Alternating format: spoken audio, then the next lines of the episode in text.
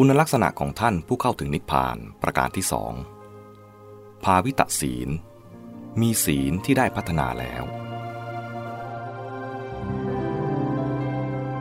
ในด้านความประพฤติทั่วไปที่เรียกว่าศีล มีคำกล่าวแสดงลักษณะของผู้บรรลุนิพพานแล้วไม่สู้บ่อยครั้งนัก ทั้งนี้ เพราะตามหลัก ศีลเป็นสิกขาหรือการศึกษาขั้นต้น พระอริยบุคคล ย่อมเป็นผู้มีศีลสมบูรณ์แล้วตั้งแต่ชั้นโสดาบัน และเจโตวิมุตติ ปัญญาวิมุตติ ที่ผู้เข้าถึงนิพพานบรรลุ ก็เป็นภาวะที่ทำให้ความทุศีล หรือความประพฤติเสียหาย ไม่มีเหลือต่อไป โดยนัยยะดังกล่าวมา ข้อที่ควรพิจารณาณที่นี้ จึงเหลือจำกัดเพียงข้อที่ว่า พระอรหันต์ดำเนินชีวิตอย่างไรทำกิจกรรมหรือประกอบกิจการงานอะไร ในรูปลักษณะอย่างไร ประการแรก พระอรหันต์เป็นผู้ดับกรรมหรือสิ้นกรรม การกระทำของท่านไม่เป็นกรรมอีกต่อไป ในคำพีฝ่ายอภิธรรม มีคำเรียกการกระทำของท่านว่า เป็นกิริยา ที่ว่าดับกรรมนั้น หมายถึงไม่กระทำการต่างๆ โดยมีอวิชชาตันหาอุปาทานครอบงำหรือชักจูงใจ แต่ทำด้วยจิตใจที่เป็นอิสระ มีปัญญารู้แจ้งชัดตามเหตุผล เลิกทำการอย่างปุตุชน เปลี่ยนเป็นทำอย่างอารยชน คือไม่ทำการด้วยความยึดมั่นในความดีความชั่วที่เกี่ยวกับตัวฉันของฉันผลประโยชน์ของฉันที่จะให้ฉันได้เป็นอย่างนั้นอย่างนี้ ไม่มีความปรารถนาเพื่อตัวตนเคลือบแฝงอยู่ ไม่ว่าในรูปที่หยาบหรือละเอียด แม้แต่ความภูมิพองอยู่ภายในว่า นั่นเป็นความดีของฉันหรือว่า ฉันได้ทำความดีเป็นต้นทำไปตามวัตถุประสงค์ของกิจนั้นๆ ตามเหตุผลของเรื่องนั้นๆ ตามที่มันควรจะเป็นของมันล้วนๆจึงเป็นการกระทำขั้นที่ลอยพ้นเหนือกรรมดีขึ้นไปอีก ส่วนกรรมชั่วเป็นอันไม่ต้องพูดถึง เพราะหมดโลภะโทสะโมหะที่จะเป็นเหตุปัจจัยให้ทำความชั่วเสียแล้ว อย่างไรก็ดี บางคราวมีผู้ตั้งข้อสงสัยว่า ตามปกติ คนเราจะทำอะไรได้ จะต้องมีแรงจูงใจในการกระทำและแกนสำคัญของแรงจูงใจทั้งหลายก็คือ ความปรารถนา ความต้องการ ซึ่งควรจะรวมอยู่ในคำว่า ตัณหา เมื่อผู้บรรลุนิพพานละตัณหาเสียแล้ว ก็หมดแรงจูงใจ จะทำการต่างๆได้อย่างไร คงจะกลายเป็นคนอยู่นิ่งเฉย ไม่ทำอะไรเลย แม้จะไม่ทำความชั่วก็จริง แต่ก็ไม่ทำความดีอะไรด้วย ก็คงไม่มีประโยชน์อะไร ในที่นี้คำตอบขั้นต้นอย่างง่ายๆ มีว่า ไม่ใช่แต่ความอยากความปรารถนาเท่านั้นที่เป็นแรงจูงใจ แม้ความคำนึงเหตุผลก็เป็นแรงจูงใจได้เช่นกัน ดังจะเห็นได้ในปุถุชน เมื่อจะทำการบางอย่าง บางคราวมีการต่อสู้กันภายในจิตใจ ระหว่างพลังสองฝ่าย คือระหว่างความปรารถนาผลประโยชน์ส่วนตัว กับ ความรู้เหตุรู้ผลรู้ดีรู้ชั่ว บางคราว เขาก็ทำตามความอยากได้ บางคราวเขาก็ทำตามเหตุผล พิจารณาลึกลงไปอีกชั้นหนึ่ง ชีวิตเป็นอยู่ได้ด้วยอาศัยพลังที่ทำให้มันเป็นชีวิต คือมีความเคลื่อนไหวขยับขยายตัว ถ้าไม่มีองค์ประกอบอย่างอื่นเข้ามาเกี่ยวข้อง ชีวิตจะเคลื่อนไหวไปตามทางที่ความรู้บอกให้ แต่เพราะขาดความรู้ หรือความรู้ไม่เพียงพอ ตัณหาจะได้โอกาสเข้ามาบิดเบือน หรือบงการความเคลื่อนไหวของชีวิต ไม่เฉพาะบงการให้ทำเท่านั้น บางครั้งเมื่อความรู้บอกให้แล้วว่า ควรกระท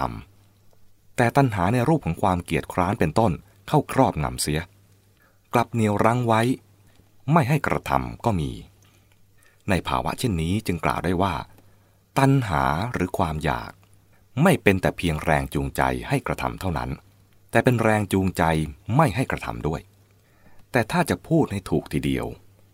การไม่กระทำในกรณีนี้ ก็เป็นการกระทำอย่างหนึ่งเหมือนกัน คือกระทำการไม่กระทำเพราะมีกิจกรรมที่เรียกว่า การไม่กระทำนี้ เกิดขึ้นในรูปของการหน่วงรังไว้ ดังนั้น หน้าที่ของตัณหาในที่นี้คือ เป็นแรงจูงใจ ทั้งในการกระทำการกระทำและในการกระทำการไม่กระทำเป็นอันว่า เพราะมีตัณหาคอยขัดขวาง บีบและบงการ จึงทำให้การเคลื่อนไหวโดยพลังของชีวิต ไม่เป็นอิสระตามทางที่ความรู้บอกให้ เมื่อใด พ้นจากอำนาจครอบงำหรือแรงเร้าแฝงกระซิบของตัณหา เมื่อนั้นก็จะมีการเคลื่อนไหวที่เป็นอิสระตามทางของปัญญา นี่คือ ภาวะที่ชีวิตเป็นอยู่ และดำเนินไปด้วยปัญญา อย่างไรก็ดี ถ้ามองลึกลงไปอีก โดยแยกแยะวิเคราะห์ให้ละเอียด จะเห็นซ้อนขึ้นมาอีกว่า เมื่อปัญญารู้เข้าใจ มองเห็นว่า ควรจะทำหรือไม่ควรทำอะไร ตามเหตุผลที่ควรจะเป็นนั้น พอปัญญาบอกขึ้นมาอย่างนั้น ก็จะมีแรงขึ้นมาอย่างหนึ่งในจิตใจ ที่ช่วยขับดันพาไปสู่การกระทำหรือไม่กระทำนั้น อันเรียกได้ว่า เป็นความอยากอีกแบบหนึ่ง หรือเรียกได้ว่า เป็นแรงจูงใจซึ่งเกิดจากปัญญา ดังที่จะพูดต่อไป ควรย้ำไว้อีกว่า เมื่อมีการไม่กระทำสิ่งที่ควรทำเช่น นักเรียนไม่สนใจบทเรียน หรือคนไม่ช่วยเหลือกันเป็นต้น ไม่พึงคำนึงถึงแต่เพียงการขาดแรงจูงใจที่จะให้กระทำเท่านั้น แต่ควรพิจารณาถึงแรงจูงใจให้ไม่กระทำด้วย คือพิจารณาถึงตัณหาที่มาในรูปของความเกียดคร้าน ความไม่ชอบใจ ความเพลิดเพลินกับอารมณ์อื่น เป็นต้น ซึ่งมีกำลังมากกว่าจุดดึงไว้ การใช้แรงจูงใจแบบตัณหา จึงมักเป็นการเพิ่ม หรือเร่งเร้าพลังแข่งขันต้านทาน ระหว่างแรงจูงใจให้กระทำกับแรงจูงใจให้ไม่กระทำฝ่ายไหนแรงกว่าก็ชนะไป ข้อนี้เป็นลักษณะอย่างหนึ่งที่แตกต่างจากกรณีมีแรงจูงใจซึ่งเกิดจากปัญญา ตรงนี้ มีเรื่องที่ขอทำความเข้าใจแทรกไว้หน่อยหนึ่ง คือเมื่อกี้นี้ได้พูดถึง แรงจูงใจแบบตันหา แล้วก็พูดถึง แรงจูงใจซึ่งเกิดจากปัญญา ตามที่พูดนั้น จะเห็นทำนองว่าสองอย่างนั้น เป็นแรงจูงใจที่ตรงข้ามกัน เรื่องนี้ที่จริงจะอธิบายเป็นหัวข้อใหญ่อย่างหนึ่งข้างหน้า แต่ตรงนี้มีเรื่องเกี่ยวข้องเข้ามา ก็ควรทำความเข้าใจเป็นพื้นไว้เล็กน้อย ถ้าพูดอย่างง่ายๆ ในที่นี้เรามีแรงจูงใจสองอย่าง คือแรงจูงใจแบบตัณหา ซึ่งเป็นแรงจูงใจที่เกิดจากความรู้สึก ได้แก่ความอยาก ความปรารถนา ความต้องการ ที่เป็นไปตามความรู้สึก เช่น รู้สึกชอบใจก็อยากได้ รู้สึกว่าอร่อยก็อยากลิ้มรสเป็นความอยากหรือความต้องการ โดยไม่ต้องมีความรู้ว่าถูกต้องไหม มีคุณหรือมีโทษ เป็นประโยชน์หรือไม่ นี้เป็นแรงจูงใจอย่างที่หนึ่ง ส่วนแรงจูงใจอย่างที่สอง ที่ว่าแรงจูงใจซึ่งเกิดจากปัญญา พูดง่ายๆก็คือ แรงจูงใจที่เกิดจากความรู้ ได้แก่ความอยาก ความปรารถนา ความต้องการ ที่เป็นไปตามความรู้เข้าใจเหตุผลและความถูกต้องเป็นจริง เช่น เห็นพื้นถนนขยักขยเยิน สกปรก รก มีสิ่งกีดขวางเกะกะ หรือจะทำให้ลื่นถลายเรารู้เข้าใจว่า ถนนเป็นทางสัญจร ซึ่งที่ถูกต้องดีตรงตามเหตุผลและความจริงนั้น พึงสะอาดเรียบร้อยปลอดภัย เมื่อเห็นถนนเสียหายอย่างนั้น ก็อยากทำให้สะอาด เรียบ โล่ง คล่อง ไร้ของแปลกปลอม ความอยากหรือความต้องการอย่างนี้ เป็นแรงจูงใจอย่างที่สองมีชื่อเรียกให้เป็นคู่ตรงข้ามกับอย่างแรกคือแรงจูงใจแบบตัณหานั้น ว่าเป็น แรงจูงใจแบบฉันทะ ฉันทะ คือความอยาก ความปรารถนา ความต้องการที่ตรงไปตรงมาตามสภาวะ คืออยากให้สิ่งนั้นๆ ดี งาม สมบูรณ์ ตรงหรือเต็มตามสภาวะที่จะพึงเป็นไปของมัน ซึ่งไม่เกี่ยวกับความชอบใจหรือไม่ชอบใจ และการที่จะได้จะเอา หรือจะให้สลายไป เพื่อสนองความรู้สึกแห่งตัวตนของเรา แต่ความอยากความปรารถนาความต้องการที่เป็นแรงจูงใจแบบฉันทะนั้น พัฒนาขึ้นไปตามพัฒนาการของปัญญา ทีนี้ ฉันทะที่ปรารถนาที่ต้องการให้สิ่งทั้งหลาย ดี งาม สมบูรณ์ ตรงหรือเต็มตามสภาวะที่จะพึงเป็นไปของมันนั้น เมื่อมาเกี่ยวข้องกับคน ก็แสดงออกเป็นความอยากความต้องการให้บุคคลนั้นๆ ดี งาม สมบูรณ์ แข็งแรง สดใส น่าชื่นชม มีความสุข ตลอดจนอยากให้เขาดำรงอยู่ในภาวะแห่งความถูกต้อง สมควร เป็นธรรม ไม่มีความบกพร่องผิดพลาด ยิ่งกว่านั้น เนื่องจากท่านให้ความสำคัญแก่คนเป็นพิเศษฉันทะต่อคนก็แยกขยายออกไปตามสถานการณ์ เป็นเมตตาที่ปรารถนาดีอยากให้เขามีความสุข ในยามปกติ เป็นกรุณาที่ว่าในคราวเขาตกต่ำเดือดร้อน ก็อยากช่วยให้เขาพ้นทุกข์ภัยพ้นปัญหา เป็นมุทิตาที่ปรารถนาดี อยากส่งเสริมให้เขามีความดีงาม มีความสุขความสำเร็จยิ่งขึ้นไป และเป็นอุเบกขา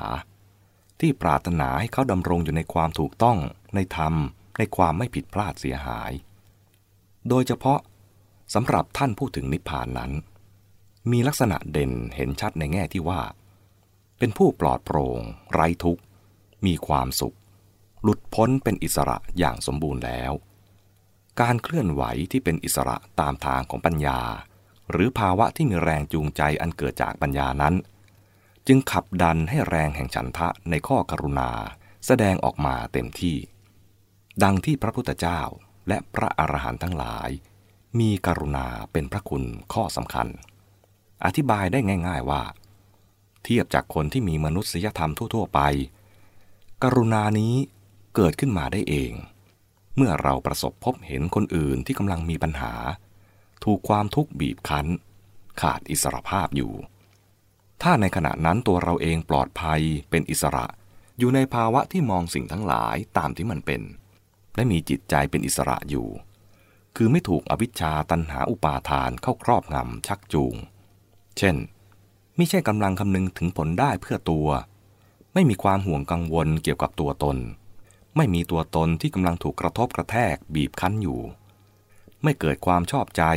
จากการได้เห็นคนอื่นประสบทุกข์อันเป็นการสนองความอยากแฝงเร้นภายในของอัตตา ที่จะได้ขยายตัวใหญ่โตขึ้นไปบ้าง พูดง่ายๆว่า ถ้าตัวเองไม่มีปัญหาบีบคั้นทำให้ติดข้องคับแคบ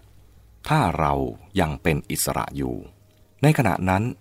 จิตใจของเราจะเปิดกว้างออก แผ่ไปรับรู้ทุกสุขและปัญหาของผู้อื่นที่กำลังประสบอยู่นั้นได้เต็มที่ เราจะเกิดความเข้าใจ รู้สึกเห็นอกเห็นใจ เกิดความคิด ที่จะช่วยเหลือปลดเปลื้องเขาจากปัญหาทำให้เขาหลุดพ้นเป็นอิสระด้วย เมื่อเกิดความคิดช่วยเหลือขึ้นมาแล้วเช่นนี้ ถ้าไม่เกิดตัณหาแทรกเข้ามาอีก ในรูปของความห่วงใยความสุขของตน กลัวสูญเสียประโยชน์ส่วนตัว และความเกียจคร้านเป็นต้น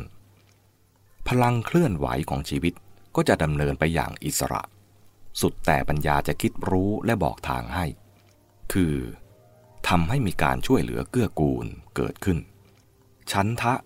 คือแรงจูงใจใฝ่ปรารถนาของบุคคล ผู้มีจิตใจปลอดโปรง่ง เป็นอิสระ